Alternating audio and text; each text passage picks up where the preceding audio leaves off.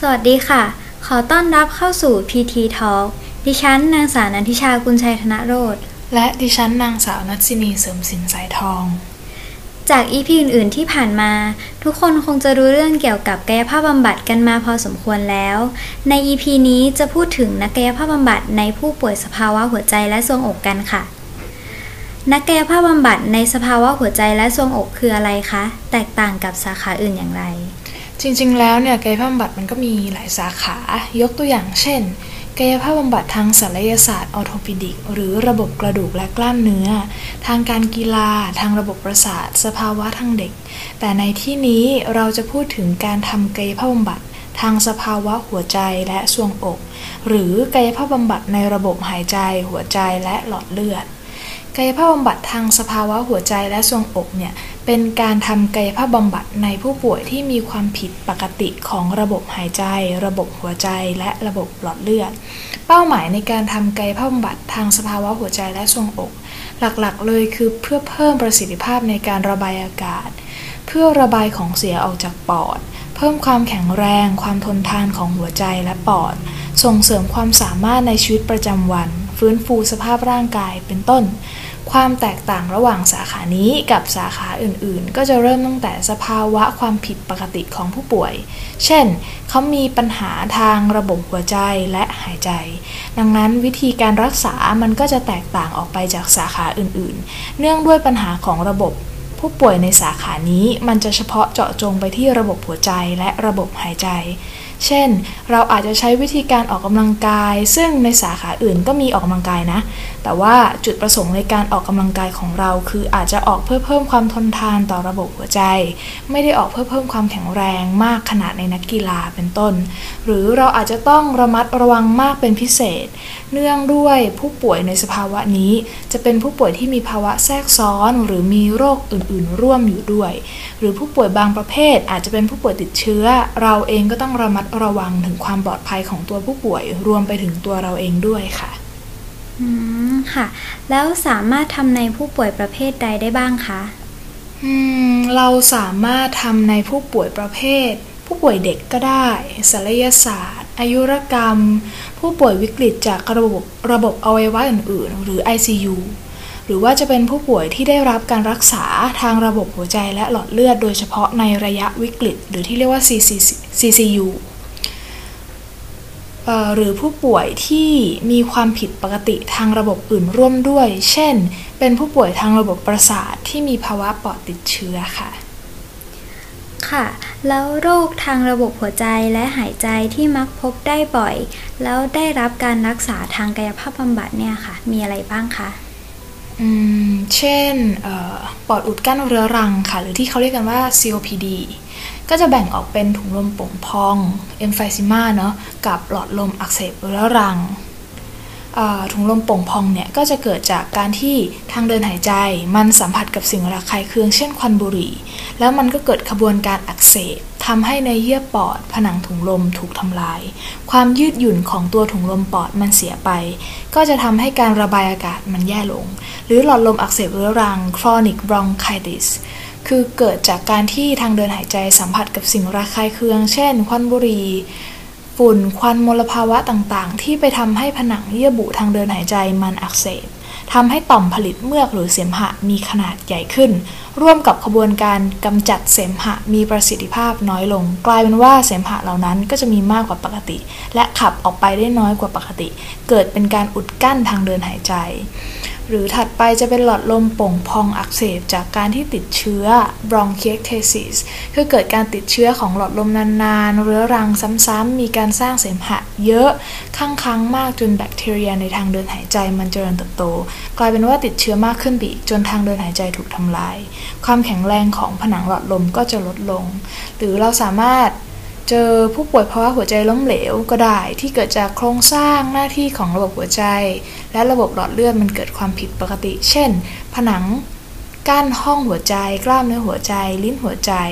หรืออาจจะเกิดจากหลาย ๆ สาเหตุมีความผิดปกติร่วมกันก็ได้นะ โดยสาเหตุที่กล่าวมาข้างต้นเนี่ยค่ะ จะส่งผลให้หัวใจสูบฉีดเลือดไปเลี้ยงส่วนต่างๆ ของร่างกายได้น้อยลง พอมีเลือดไปใช้ได้ไม่เพียงพอก็จะเกิด อาการที่แสดงความผิดปกติ เช่น หายใจไม่สะดวก เหนื่อยง่าย น้ำท่วมปอด เป็นต้น หรืออปอดอักเสบ ปอดติดเชื้อ ผู้ป่วยหลังผ่าตัดทรวงอก ผ่าตัดหัวใจหรือปอด นี่ก็จะเป็น เป็นสภาวะทางระบบหัวใจและหายใจที่มักจะพบได้บ่อยทางกายภาพบำบัดค่ะ อืม ค่ะ แล้วทำไมต้อง ทำกายภาพบำบัดในผู้ป่วยระบบหัวใจและทรวงอกด้วยคะเนื่องจากปัญหาของผู้ป่วยในสภาวะต่างๆ ตามที่ได้พูดไปเนอะคือผู้ป่วยเนี่ยมักจะมีอาการหอบเหนื่อย มีเสมหะข้างค้าง การระบายอากาศลดลง หายใจไม่มีประสิทธิภาพ ไอไม่มีประสิทธิภาพ หรืออาจจะมีโอกาสเสี่ยงต่อการเกิดภาวะแทรกซ้อนต่างๆ ดังนั้นเราต้องทำกายภาพบำบัด เพื่อเพิ่มประสิทธิภาพในการระบายอากาศให้ดีขึ้น เช่นลดเสมหะข้างค้าง เพิ่มการระบายอากาศของถุงลมปอด ลดการเหนื่อยหอบและลดโอกาสในการเกิดภาวะแทรกซ้อน เช่น ลดโอกาสในการเกิดข้อติด ลดโอกาสในการเกิดแผลกดทับ ลดโอกาสในการเกิดปอดแฟบ เพื่อให้ผู้ป่วยมีคุณภาพชีวิตที่ดีขึ้น สามารถทำกิจวัตรประจำวันได้ดีขึ้นเป็นต้นค่ะ อืม ค่ะ แล้ววิธีการทางกายภาพบำบัดค่ะ ที่ทำในผู้ป่วยสภาวะหัวใจและทรวงอกมีอะไรบ้างคะ แล้วนักกายภาพบำบัดในสภาวะนี้เนี่ยทำอะไรบ้าง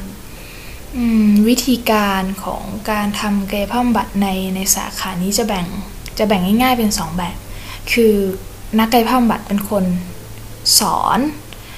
สาธิตให้ผู้ป่วยดู แล้วผู้ป่วยก็ทำตาม โดยที่จะมีนักกายภาพบำบัดคอยควบคุมดูแล แล้วคอยตรวจสอบว่าผู้ป่วยเขาทำถูกต้องหรือเปล่า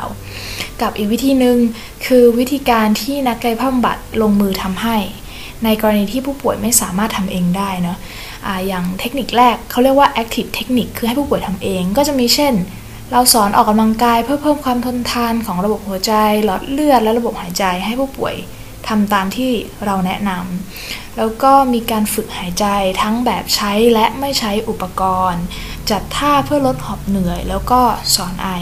ส่วนอีกเทคนิคนึงคือ passive เทคนิคคือกายภาพทำให้เนี่ย